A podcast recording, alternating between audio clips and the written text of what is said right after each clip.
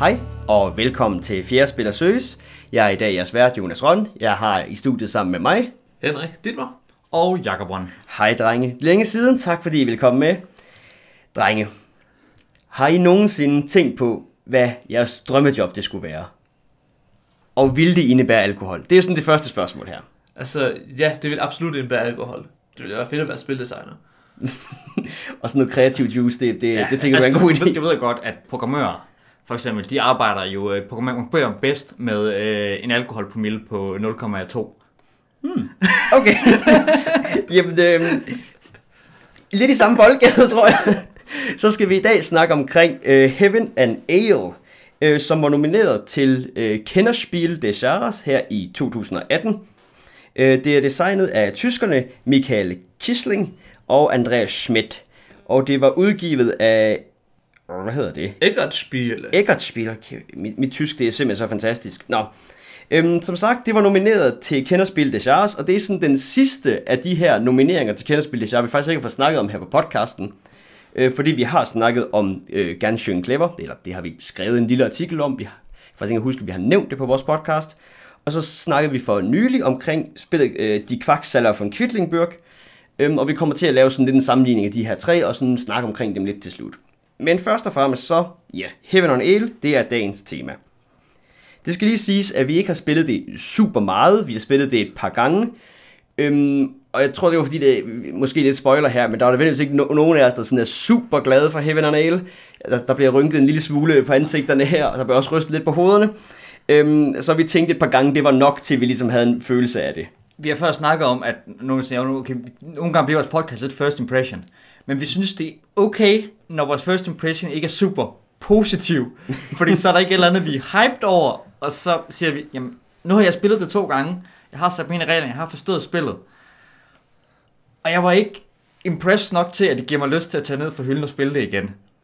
Og nu, nu har jeg allerede fået vores anmeldelse, I kan godt stoppe her. Hvis I ved, hvis I ved hvorfor vi er lidt øh, lukewarm, og, og om øh, Heaven El måske er spil for dig, selvom det ikke er for os, så er jeg med videre. Ja, fordi det er også lidt sjovt, som der, for jeg var faktisk lidt hype på at spille det anden gang. Øhm, så det var ret godt, at vi lige kom det igennem, fordi så fik vi ligesom det hele dækket. Men vi, øhm, vi starter lige med at snakke omkring også, hvordan Heaven on Ale ser ud, som ikke øh, er med til at gøre det. der bliver taget nogle meget dybe indåndinger her i studiet. Fordi Heaven on Ale, på boksen er det sådan et lidt, det er faktisk fedt mosaikmaleri af nogle munke, der høster, eller Der, sådan et eller er andet. munke, der brygger øl. Munke, der brygger som øl. er det, temaet for spillet er. Ja, øh, og de- de andet tilhørende ting. Men det er bare som om, at det her mosaik-tema ikke nødvendigvis er... Det er lidt gennemgående i selve spillet, men det er ikke super fedt udført. Det ligner meget et brætspil fra før brætspil begynder at se pæne ud, hvis man skal sige det på den måde. Det her mosaik-tema er jo... Jeg tror mere problemet er, at det ikke er rigtig gennemgående, og det gør ikke... Det er ikke rigtig fedt. Nej, det bliver ikke rigtig brugt til noget heller. Og man har jo sådan et lille spillebræt foran sig, og den, det meste af den er ikke den her mosaik-stil. Det er sådan almindelig bland, top-down, øh, euro... Nu, bruger, nu laver vi en mark. Er der noget i det spil, der er musikstil, ud over forsiden?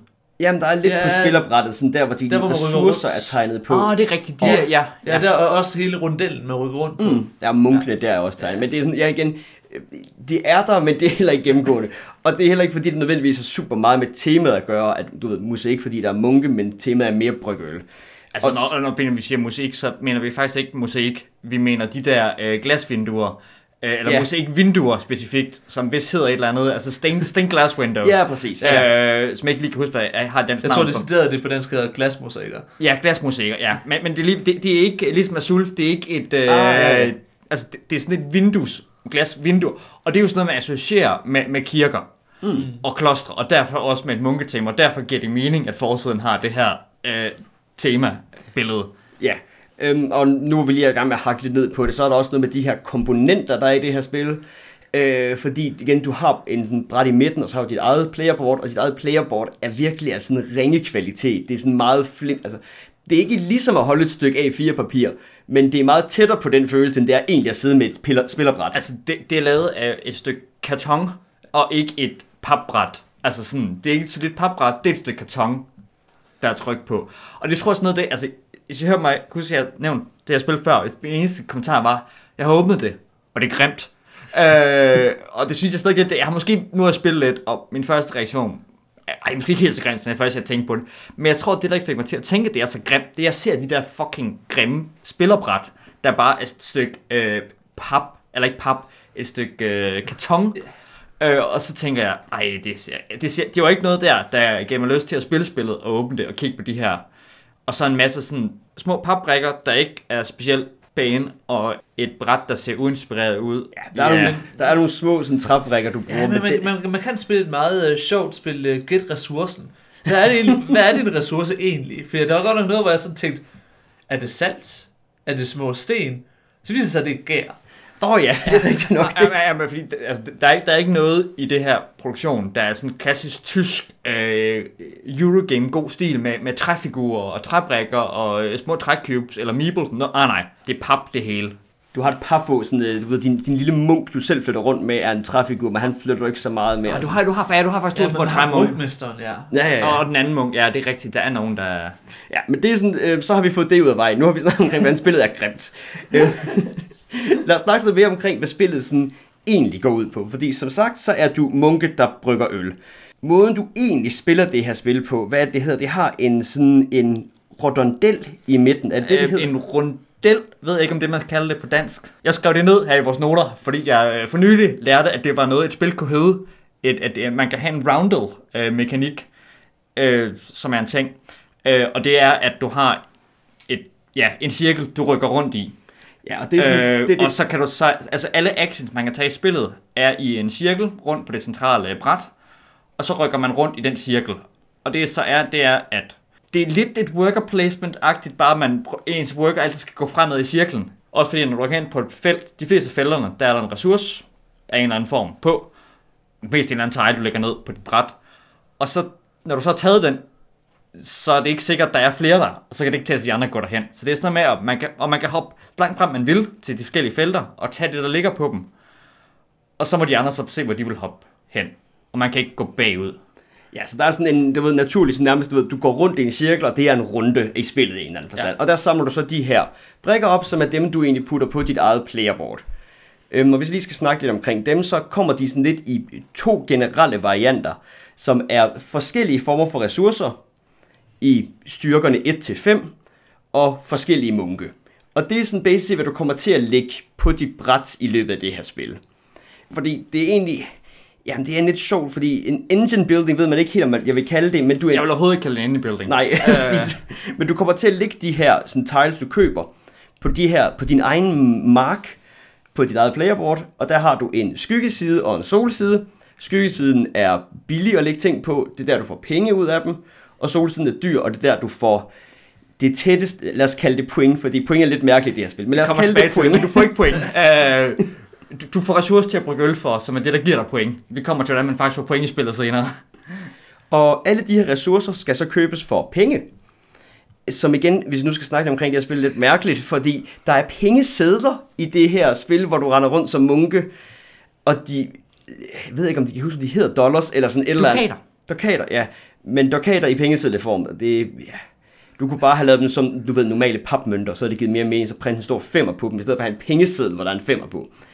Igen, en lille sidenote omkring, hvordan det her spil ikke virker helt gennemtænkt, sådan temamæssigt. Nej, ved du hvad, nu, får vi lige tema rant. Den er ikke særlig lang. Nu var der nogen, der kommenterede sidst, jeg kom til at sige, at spillet var abstrakt. At, øh, og du ved, hvem du er. Nu skal jeg prøve at vare mine ord. Men det her, det er altså et abstrakt spil. Og, og, og, der er ikke noget, altså, du er ikke en munke, der brygger øl. Det er faktisk totalt ligegyldigt. Der er tiles i, i fem farver, og, eller sådan noget andet. Der er forskellige ressourcer, man skal bruge til at brygge øl med. Så er der nogle andre tiles i fire forskellige slags munke, øh, som gør nogle andre ting. Og de tiles kunne bare have farver og, og været et eller andet. Og du, kunne lægge, altså, du, du, får, du går rundt i den der cirkel og får, lægger tiles ned i et grid. Og det går have vildt som helst tema. Altså, du kunne lige så godt bare have været normal farmer. Altså, Ja, ja, ja, eller hvad som helst. Du kan også have, have altså, cutter temaet væk. Det har nok ikke været nær så sjovt, men det virker ligesom, du har lavet en mekanik om at gå rundt i den der rundel, sam, samle tiles sammen til dig, score dem på nogle ret interessante måder, og så er nogen fundet på, at det skulle handle om munke, der brygger øl. Fordi det er sådan noget med, de ikke engang gjort et forsøg på at forklare os, hvor, hvad er det egentlig, hvor er det egentlig, vi er. Altså, hvad for en tidsperiode er vi egentlig i? Det ved jeg egentlig heller ikke rigtigt. Vi er nok ikke i moderne tid, fordi munkene dyrker ligesom alting selv og ser med til, til, til egen produktion bare. Der er jo store øh, ølbryggende klostre i, i dag, men vi er måske tilbage i noget tidlig moderne. Øh, måske tilbage i middelalderen. øh, ingen ved det, alle spørger. Og hvor er vi? Jamen, altså, jeg tænker, vi er i Belgien eller deromkring, for det er der munke, de brygger øl. Men jeg ved det ikke. Altså, vi er jo sjovt nok ude i en situation, hvor et spil, der har teknisk set et tema, faktisk er mere abstrakt end Azul. For Azul har man i det mindste det her med, at man tager brikkerne, og så rykker man det over på sin væg. Og det er tæt på en taktil sådan simulakra at, at lægge fliser på en mur. Det har man altså ikke i Og- Heaven and Ale. Og Azul har det så også gjort så det, at de har fortalt dig, at det her det handler om at lægge det her mosaik stykke for den øh, spanske konge, inspireret af det her. Altså, de har faktisk sat sig fast på, hvad det er, de vil, vil, de vil være. Heaven Ale, der er du munke, der brygger øl. Et sted i Europa. Et sted mellem 1100 og 1700 eller sådan et eller andet, ikke? Altså, og også, Jonas skrev i vores noter, at han ikke, man føler sig ikke mange, der brygger øl. Og nok det der med, at det er sådan et, det er et tile-laying-spil, hvor du får, du får penge, og så køber du tiles og lægger ned, og så kan du score tilesene. Der er ikke noget produktion med, at du skal samle forskellige ressourcer ind, bygge dem rundt. Altså, havde det været et worker placement-spil om at brygge øl, så tror jeg, det havde været mere tematisk, ikke? Fordi så skal man ligesom sådan, nej, men så skal jeg sende, dag, i dag skal vi nå de her ting, og de her ting skal ske, og sådan noget. Workplace var måske det er den mest. Hvis jeg skulle lave et, et spil om at, at munke, der brygge øl, så ville jeg tænke, om det er ligesom Agricola, hvor man driver en farm ikke? så skal vi ud og have gang i noget her. Nej, det her det er, et, det er et spil om at, om, om at samle tiles sammen og lidt ned i sit grid. Så er der en skyggeside og en lysside. Men hvorfor er halvdelen af din mark altid i skygge, og den anden halvdel altid i lys? Vi blev enige om det, fordi at der er en højderyg, og øh, den vender sådan, den vender mod, øh, hvad er det så? Mod, mod, der er nordsiden og sydsiden. Ja. Nordsiden, der aldrig får sol, og sydsiden, der... Ja. Nej, Ja, øhm, okay. tilbage til spillet. Tilbage til spillet, ja. Ej, vi skal lige snakke lidt omkring den her sådan rundel, der hvor du går rundt ind i midten af. For det er det primære, du kommer til at lave i det her spil. Og det er her, dine beslutninger ligger i spillet. Det er, hvor langt skal jeg rykke frem på den her rundel, for jeg kan som sagt aldrig rykke tilbage. Og hvorfor brikke skal jeg tage her. Og det gør så også, det er også her, din interaktion med de andre spillere egentlig befinder sig. Og hvis når vi har spillet den øh, tre mand og fire mand, så virker det rimelig begrænset, hvor meget der er i den her interaktion. Der er selvfølgelig den klassiske med, at man skal kunne, du ved, hate de andre folk. Sådan, de brikker, som jeg sidder og skal bruge, dem skal Henrik tage. Men de brikker, jeg skal bruge, passer bare heller ikke nødvendigvis ind i Henriks strategi, så det giver ikke nødvendigvis mening for Henrik at tage dem, fordi det skal også, det Henrik laver skal også gå op i en højere enhed for ham. Det er ikke godt for ham bare fuck mig over i en eller anden forstand her. Så det er også et spil, der har meget, meget lidt player interaction. Og så kunne man også tænke, jamen okay, så, du ved, så springer man måske fremad og samler nogle af de brikker, man godt vil have. Og så er der måske en anden, der også springer videre frem, for at skal nå det. Men jeg synes altid, vi har oplevet, at alle brikker bliver faktisk også bare købt. Fordi der er ikke noget med, at det er sjældent, jeg kommer i så stor penge jeg ikke kan købe brikker. Og det er sjældent, jeg ikke bare vil have brikker, fordi de er altid gode bare nærmest at fylde på mit bræt. Så det er heller ikke, jo der er et interessant valg her, men det er ikke super godt lavet. Det var godt nok meget lidt teknisk at slutte den sætning der. Har I nogle ord, I vil sætte på det? Altså, det er, jo, det er jo teknisk set spændende, hele det her med, at man rykker rundt i rundellen, og man kan ikke rykke tilbage, og man kan rykke så langt man kan. Da jeg fik reglerne at vide, tænkte jeg, uh, det, det er jo faktisk lidt spændende. Det, det er ikke noget, jeg lige sådan har set før. Men det er nærmest kun spændende på et teoretisk plan, fordi når man spiller det her spil, så er det typisk, altså vi har spillet med 3 og 4, og der er der sgu ikke, altså hvis nu man virkelig hatepicker en af de andre, så tager man egentlig selv på det, fordi de to andre så står stærkere.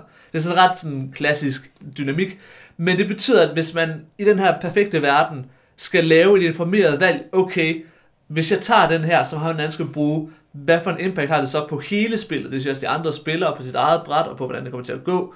Og det er nærmest umuligt at have så meget overblik, ikke kun over ens eget, og den man hatepicker fra, men også de to andre, til at man rigtig kan sætte sig ind i, præcis hvad betyder det, når jeg lige laver et stort hop og vælger noget. Jeg vil så også sige, at når jeg har prøvet de der gange at lave et stort hop, altså stort og stort med noget, prøver at hoppe frem, okay, fordi nu vil jeg have den her brik, så er det ikke fordi, jeg i den her runde, hvor jeg har hoppet fremad, har fået færre brikker end de andre spillere. Fordi så, du ved, okay, nu står jeg her fremad, men så kan jeg bare, så kan jeg nu hoppe en gang fremad lige så stille. Altså, det er næsten ikke sådan, at du rigtig faktisk taber reelt særlig meget af at lave det her store hop fremad. Fordi der er altid nogen, der sådan samler lidt bag og samler det hele op, virker det til i hvert fald, da vi spillede det. Jeg ved ikke, om det er en smart strategi at gøre. øh, nej, men det bliver en, jeg synes mere interaktionen ligger nogle gange i at kigge, hvis man der er nogle andre, der er foran dig, så kan du også lige ignorere dem lige nu. Hvis du lægger en brik, som du tænker, ah, skal jeg samle en brik op, og så tage den næste bagefter, så skal du måske overveje, de folk, måske, måske en eller to andre spillere, der så også kan tage den, har de tænkt sig at gøre det? Øh, og så skal man lige over og kigge på, hvad samler de på, hvor mange penge har de, hvad kan jeg forestille mig, de gerne vil have. Så der er lidt der med at prøve at finde ud af, okay, jamen jeg kan godt rykke et felt frem, og så to felter frem, næste tur, i stedet for at rykke tre felter frem, og så får jeg samlet alle dem op, jeg vil. Der er måske ikke så meget, øh, der er ikke så meget hate pick, der er måske mere noget øh, love pick. Øh, man, skal, man skal sørge for at, jeg ved ikke om man skal, men det virker til din smart strategi lidt at øh, øh, lægge sig i, øh, i det, der er åbent. Altså, der er, for der er forskellige, der er lidt nogle ting, man kan gå efter, nogle strategier om, hvad for nogle brikker man gerne vil have. Og så prøve at se, jamen, ah, jamen der er ingen af de andre, der er interesseret i, i, i gær lige nu, tror jeg ikke. Så skal jeg bare have fat i nogle gær, og dem kan jeg godt få, for der er ikke nogen af de andre, der vil have dem. Mm. Men jeg kan også forestille mig, at de to personers udgaven af det, som vi ikke har prøvet, at der kunne man godt begynde at være meget mere også på præcis, hvad den anden laver, og hvad den anden spiller har tænkt sig at tage, og hvad man gerne vil deny den anden spiller. Igen det der med, at så bliver det jo et num- nul-sum spil. Altså, jeg skal vinde over dig med et point, øh, så har jeg vundet spillet. Så hvis, hvis jeg kan deny dig tre point, og det koster mig selv to point, det er ikke sådan et point, der fungerer i det her spil, øh, så, så vinder jeg spillet ikke. Altså, men det kan du ikke i et fire personers spil. Vi skal også lige snakke lidt omkring, at de her forskellige ressourcebrikker, jeg tror, at hvad er det, det, det er noget træ, noget gær, noget åh, korn, eller, Ja, det, er jo, det, er jo, det, er jo, det, det er træ til tønderne, så det er vand øh, til at øh, øh, have noget at brygge i, og så skal du have gær, og du skal have korn, og du skal have, hvad fanden hedder det, øh, det du bruger til at lave øl med. Humle. Øh, humle, du skal have Ja, humle. selvfølgelig humle, Altså det, det er humle, og det er ikke det, der er. Der, der er fem. Der er fem, ja, og så er der munkene. Men de her fem ressourcer, de kommer i forskellige tal, du ved, fra 1 til 5 i størrelse. Og jeg skrev, og det var også en følelse, jeg havde med i spillet, at der er noget med, at de dyre brikker, de koster mere at sætte. Hvis du køber en 5'er gær, og sætter den i skyggesiden, så koster den 5 for dig. Køber du en 1 gear i skyggesiden, koster den 1 for dig. Til gengæld, så giver den 5 gear, du sætter i skyggen, så også bare 5 gange så meget som den 1 gear. Så det vil sige, at den omkostning, du har af at sætte den i skyggen, den bliver gjort til 0, når du ligesom aktiverer den første gang. Men du kan også komme til at aktivere dem flere gange. Så det virker bare altid bedst at tage de højeste brækker. Altså næsten altid bedst i hvert fald. Men det er det, jeg tror, Det vi snakker om det der med love pick. Det vil ikke være bedst, hvis I var to spillere, der bare havde det som jeres strategi. Så er der ingen af jer, der fik alle femmerne. Også fordi, at der er noget, udover at der er munke og ressourcer, så er der to andre typer actions, man kan tage. Man kan claim nogle victory øh, goals. Det er ikke så vigtigt lige nu. Det er det her med, at måden man scorer sine ressourcer på, det er, at man tager et bestemt scoringsfelt, og så kan du enten score alle af en type, eller alle af en værdi, eller alle rundt om en bestemt slags munke. Ja, det er lidt. Men du kan kun score hver af de her scoringsting én gang i løbet af spillet. Og siger noget af det, som Jonas, der siger med de der femmer. Jamen det er fordi, så når han på et tidspunkt, så vælger han at score alle femmer. Fordi han har fået rigtig mange af dem. Men hvis de nu havde været to spillere, der havde gået efter femmer, så er det ikke lykkedes for nogen af dem at få et bræt fyldt med femmer. Øh, så det er lidt fordi, vi ligesom, Jonas gik efter det benhårdt, og vi andre lå ham lidt gøre det, fordi vi ville hellere have nogen, vi gik måske sammen samle nogle farver, så vi kunne score dem tidligt. For det er sådan noget med, at man skal ligesom, tror jeg nok, og jeg kun spille to gange, at man ligesom skal gå lidt efter og finde en farve, man samler tidligt, så man kan score den tidligt, så man kan få nogle penge til at fortsætte. Er det jeres indtryk af, at man spiller det her spil strategisk godt, eller er jeg helt galt afmarseret? Nå, jeg vil også sige, men okay, men det er også fordi, du bygger i, du har faktisk på den her mark, du har, der har du nogle skure, og det er også lige vigtigt at snakke omkring dem. Fordi et skur, de er gode, hvis du kan sætte rigtig mange høje tal omkring dem, eller rigtig mange lave tal omkring dem. Så det er igen, enten så vil du have udelukkende etter og munke omkring de her skure, eller så vil du have højtal. Igen, det virker bare til, at hvis du ender den der strategi med, åh oh, ja, men træer er jo åbne, så nu får jeg træer, sådan, så ender du bare hele tiden med at være middelmodig i det her spil. Altså sådan, du, du har ikke lyst til bare at samle træerne ind. Det er enten eller i en eller anden forstand, føler jeg rigtig meget, der er det vigtige. Jeg synes, det spiller så fucking kedeligt. jeg er virkelig ved med at snakke om regler, og jeg bliver tænker, ah, kæft, mand. Altså, jeg, jeg synes, jeg begyndte at kede mig sådan igennem første spil. Andet spil var jeg, jeg, jeg, gad, jeg gad simpelthen ikke sidde og lave de der udregninger. Så ja, ja spoiler. jeg synes, det her spil er fucking kedeligt. Og det er ikke kun fordi, jeg ikke kan brænde andre folks kloster ned, eller komme gift i deres, i deres møde. Ja, okay, skal vi snakke om det eneste, jeg i hvert fald synes var det interessant, så lad os prøve det i stedet for. Fordi det var den her med den måde, du egentlig scorer point på i løbet af det her spil. Fordi det er igen med, at hvis jeg samler rigtig meget korn ind, så kan jeg kun score mit korn en gang. Og det tvinger mig til, at når i løbet af spillet, så skal jeg hele tiden differentiere mig. Det er også derfor, du, du bygger ikke en engine op, fordi du samler nogle ting sammen, så scorer du dem. Så skal du lave noget andet i den her måde. Og den idé kunne jeg egentlig ret godt lide, at man bliver tvunget ud til hele tiden og skal sådan, okay, jamen, nu har jeg gjort det her, nu skal jeg ændre, hvad jeg er i gang med. Og det var sådan set den bedste del af det her spil. Det var den måde, hvorpå de her forskellige sådan, ting fik point på. Ja. Øh. jeg synes, der er lidt interessant i noget af det strategiske, sådan på det store plan i det her spil omkring, du har skyggesiden, der giver dig penge, og lyssiden, der kan give dig point. Vi kommer lige om lidt til, hvordan man faktisk får point. Øh, så man skal ligesom også sørge for, at ens engine ikke lever, eller ikke rigtig en engine her, men lidt, ja, du køber metaforen. Man må ikke løbe tør for brændstof, og, øh, og pengene er dit brændstof. Så du skal sørge for at kunne komme ind og tank, og kunne tanke ordentligt op en gang imellem. Så du skal ligesom finde ud af, hvad er balancen mellem, hvor tidligt skal jeg gå over og plante ting over i, i, i der, hvor der er lys. Øh, fordi det er det, der gror der, jeg gerne selv vil drikke. Og, øh, og skal jeg bare blive med at plante over der, hvor der er mørke. For det, der gror der i mørket, det er det, jeg gerne vil sælge, så jeg kan plante noget mere. Altså, jeg tror bare, man skal blive ved med at skaffe penge i rigtig, rigtig lang tid, og så det er færdigt, så skal du til at få point. Jeg synes ikke nødvendigvis, det var en interessant beslutning, at nu har jeg nok penge, så nu skal jeg til at spille noget over i solsiden. Det var ikke sådan, det var ikke, øh, det var ikke interessant for mig, fordi det, det giver ikke super mening for mig at starte med at bruge alle mine penge på sådan noget i solsiden. Fordi du ved, du skal aldrig nogensinde hæmme din indkomst i starten af et spil på den måde. Det giver ikke mening. Så det, igen, det er ligesom at spille så mange andre Eurogames, hvor nu er vi nået, nået til runde 4, drenge, og det er så her, hvor at vi begynder at score point. Det føles lidt som, altså det er ikke præcis runde 4, det sker i, men det føles meget som, at du når bare runden, hvor at, jamen nu skal du bare lave point. Så jeg synes ikke, det var så interessant, det her med skygge og solside. Okay. Ja, nej, det er, det er heller ikke rigtigt. Nå, men uh, Henrik, vil du fortælle, hvordan man uh, scorer point i det her spil så? Jamen, man scorer point ved, at man har de her fem ressourcer. Og i slutningen af spillet, så er de forhåbentlig nået et godt stykke oppe. Og som udgangspunkt, så får man point alt efter hvad for en, der er længst nede.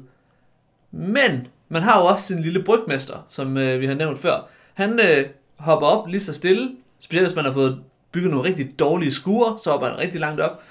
Og jo længere han kommer op, for det første så gør det, at man kan gange ens score med en vis mængde, Plus det gør, at man kan bytte de forskellige ressourcer ud med andre ressourcer. Så man kan ligesom sige, okay, hvis min exchange rate, som i starten er vist eller sådan 5 til 1, kommer op til at være 3 til 1, så kan jeg ligesom sænke min gær 3, for at rykke den laveste, det er min 3, op med 1. Og hvis jeg kommer op rigtig godt, så, ligesom, så, så kan man virkelig så, så er der sgu en ret god exchange rate. Altså 2 til 1 og 1 til 1. Man ja. op på 1 til 1, ja. ja. Og det er lidt mere interessant end lige lød her. Øh. det kan være vigtigt. Altså Henrik synes jo alt det her, alt, alt det her spiller kedeligt. Så, øh, øh. Men ja. altså jo, jo, fordi det lyder meget komplekst, og det er også komplekst, når man sidder lige og prøver at få øh, finde ud af, hvad der foregår, og, og man sidder midt i spillet og tænker, hov, jeg synes nu synes jeg, det kører godt, jeg har en masse penge, jeg har en masse ting, det er fedt, lige om så kan jeg score en masse ting, men hov, får jeg en nogen point her? Mm. Æh, fordi der er et eller andet her, der lægger langt bagud. Ja, og der er sådan en track på ens playerboard, man rykker på. Og alle ressourcer starter heller ikke samme sted, er også værd at blive nævnt. Selvom der er lige mange af alle tiles, så er de ikke lige brugbare i forhold til, hvad man skal op på det track. Men nok med, at man så får plantet i skyggesiden og får plantet i solsiden. Jeg ved ikke, hvad jeg Jo, jo, det er jeg med, det er, men i slutningen af spillet, det er faktisk ikke sådan en point spil. Det er meget simpelt. Du kigger på, hvor langt er den nederste på tracket, og hvor meget kan jeg rykke den op med min Ja, og så laver du din exchange rate ting, og så, og så ganger du det point, som den er op på med øh, din brygmesters point. Så det er nemt nok at score. Det tager ikke, øh, det tager ikke ligesom øh, Seven Wonders øh, 10 minutter at, øh, at score spillet. Eller ligesom Agricola. Eller Agricola. Agricola. Agricola. Det ikke, tager ikke ligesom Agricola eller Seven Wonders 10 minutter at score det her spil. Faktisk det er meget nemt. Men at finde ud af, når man sidder og spiller, om det egentlig går godt, og om man tror, man får mange point, det er lidt obskurt. I hvert fald, når man ikke har spillet det fem gange eller sådan noget. Ja, og jeg tror også, hvis vi lige sådan skal efterhånden afrunde lidt Heaven og Ale, så tror jeg også, det var det, der faktisk tiltræk mig til spillet anden gang. Fordi jeg havde sådan set, at jeg havde bygget en masse træer, og jeg havde bygget nogle lorteskuer, og jeg fik ikke, det var ikke gået super godt først spil, så var jeg sådan lidt, okay, jamen jeg kan godt, fordi nu har jeg forstået, hvordan det her lidt mærkelige system med at skal score point og skal score mine områder, hvordan det egentlig sådan lidt kan optimeres. Og så prøvede jeg det, og så sådan, okay, men det var sådan her, det skulle optimeres. Og så var der ikke ligesom mere i spillet i en eller anden forstand, fordi nu havde jeg haft det spil, jeg synes det gik godt, og jeg nåede det, jeg godt ville. Og nu har jeg ikke rigtig interesse i at prøve det igen. Nej, fordi andet spil, der fik jeg ligesom også brygmester op på fuld, og fik en masse point, og vi fik mange flere point i andet spil, end vi gjorde i første spil. Det var sådan noget med, at vi kunne lægge vores, to af vores point sammen i første spil, og så havde vinderscoren stadig mere i andet spil. Altså jeg var den, der var længst nede i point øh, i andet spil. Jeg fik alligevel flere point, end jeg gjorde første gang, jeg spillede. Mm. Ja, så man kan godt på en eller anden måde lære spillet. Man kan godt, sådan, der er et niveau her, du kan nå i spillet. Du kan godt blive bedre til det. Det er bare ikke nødvendigvis interessant, efter du ligesom har knækket koden, og så fortsætte med at spille det.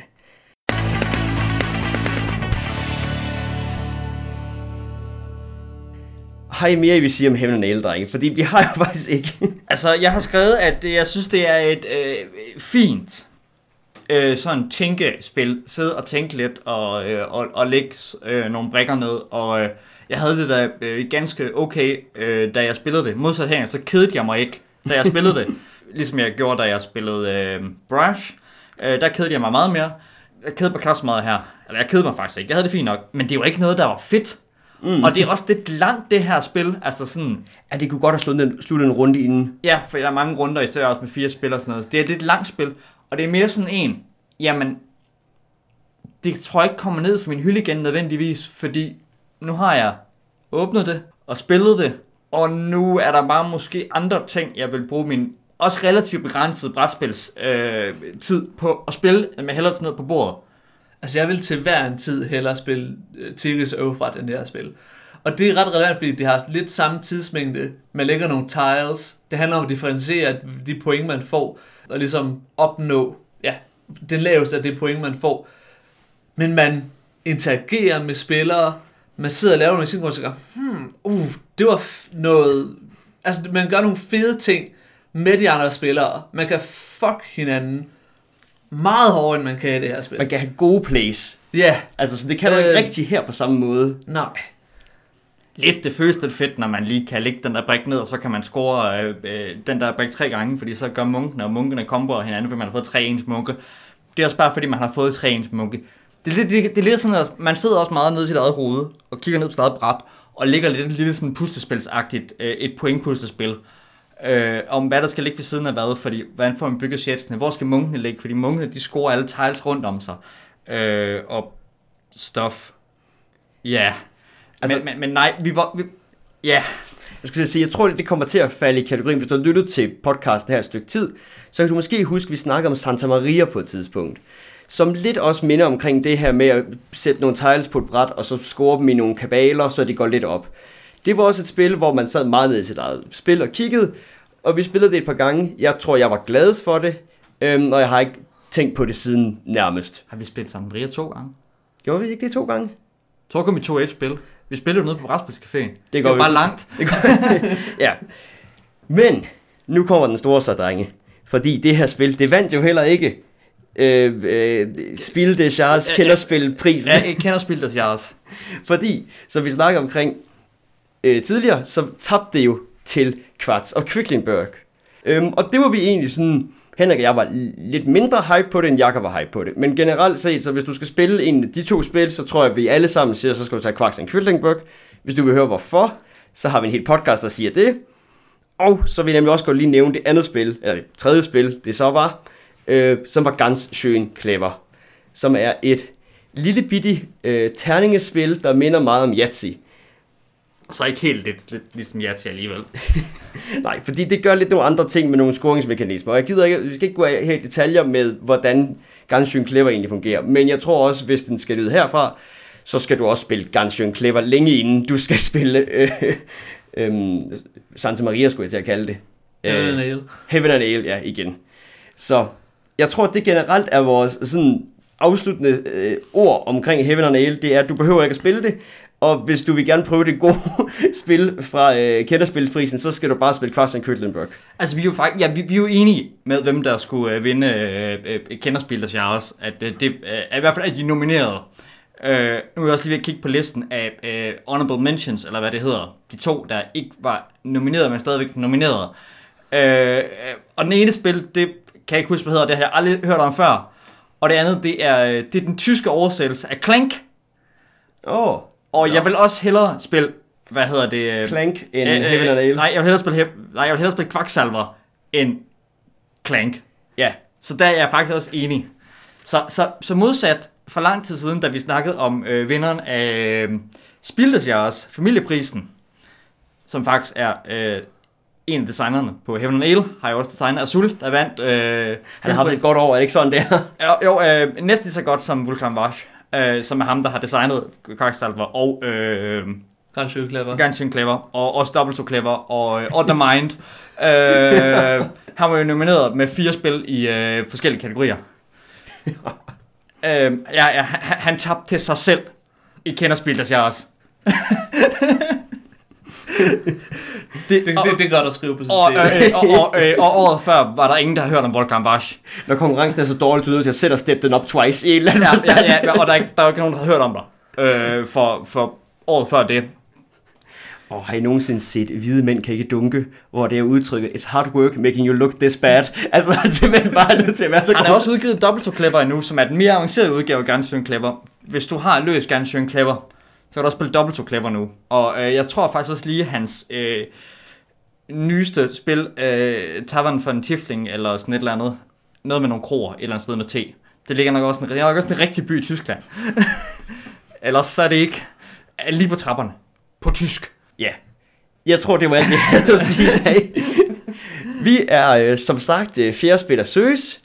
Tak fordi du lyttede med. Det er rigtig dejligt, at du gider at lytte til vores podcast. Hvis du også kunne have lyst til at give os et lille like, eller nogle fem stjerner, eller en kommentar, så det er altid dejligt, fordi så dukker vi os op i podcast-feeden. Vi har som sagt også en hjemmeside, hvor vi engang imellem skriver artikler. Her kan du også læse øh, kort omkring Gansjøen Clever og andre ting, øh, der sker løbende. Vi har også, vi prøver også at holde os løbende opdateret i brætspilverdenen, så du også skal holde dig løbende opdateret i brætspilverdenen. Åbenbart så sker der ikke rigtig en skid lige for tiden. Et eller andet med, at det kinesiske nytår måske har sat en stopper for udgivelser i en periode. Det, det, det, det er lidt en joke, men det er også lidt sandt. Der er noget med, at kineserne de holder nytår, og så holder de basically øh, ferie, sådan sommerferie når, når det er nytår eller sådan et eller andet. Så alle fabrikker i Kina og meget af shippingen, det lukker nogle uger. Og der har vi lige været, det kan ikke blive ved med at kinesisk nytårs skyld. Øh, ellers så skulle folk bare alle der spille ud før jul. Øh, der er i hvert fald ikke så meget bræt nyt. Øh, og om nye udgivelser, så hvad det bræt nyt handler om, nye udgivelser, du kan fat på her i Europa, tror jeg nok. Øh, det er lidt sløjt for tiden. Men øh, udover det, så har vi også vores øh, anden podcast her på feeden, som hedder Krigskælderen. Hvis du følger øh, med, så har du lige lyttet til den her i sidste uge. Men Henrik, vil du lige fortælle de lyttere, der ikke fik hørt Krigskælderen sidste gang, hvad de er gået glip af?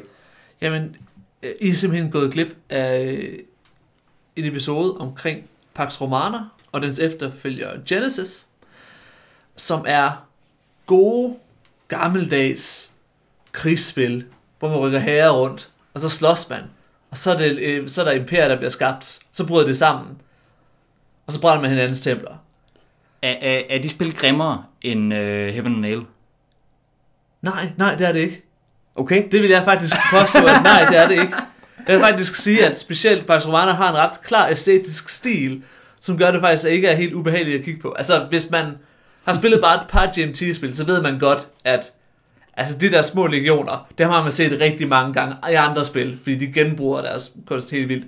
Så det bliver det ikke imponerende. Jeg vil sige, det er bedre end Heaven and Nail. Det lyder rigtig godt. Heaven and Øhm, Nail grimmere end visse krigsspil. ellers så, øhm, det sidste, jeg lige skal sige, det er en lille teaser, hvad der nok kommer til at ske lidt i fremtiden. Vi øh, tænker, vi snart kommer til at snakke omkring Rise of the Necromancer. Forhåbentlig endda næste gang, du lytter med her. Og så tror jeg måske, krigsgælderen, øhm, godt hvad der er et spil inden, men der kommer også til at være en lille episode omkring Hunt, nej ikke Hunt for the Ring, War of the Ring, som er det store Ringens her krigsspil, hvis du ikke skulle gætte det. Øhm, men ellers, så også, øh, vi er også på Instagram, hvor vi tager meget, meget close-up billeder af brætspilskomponenter med filtre, og det underholder os ret meget. Så hvis du øh, nogensinde vil like nogle af de billeder, så vil vi også blive glade. Ellers så tror jeg, at vi siger mange tak for denne gang. Og det var det. Hold jer munter. Stay in school. Spil noget andet end det her. Spil noget andet end Heaven and Ale. Åh, oh, jeg går på en Grimberg lige nu.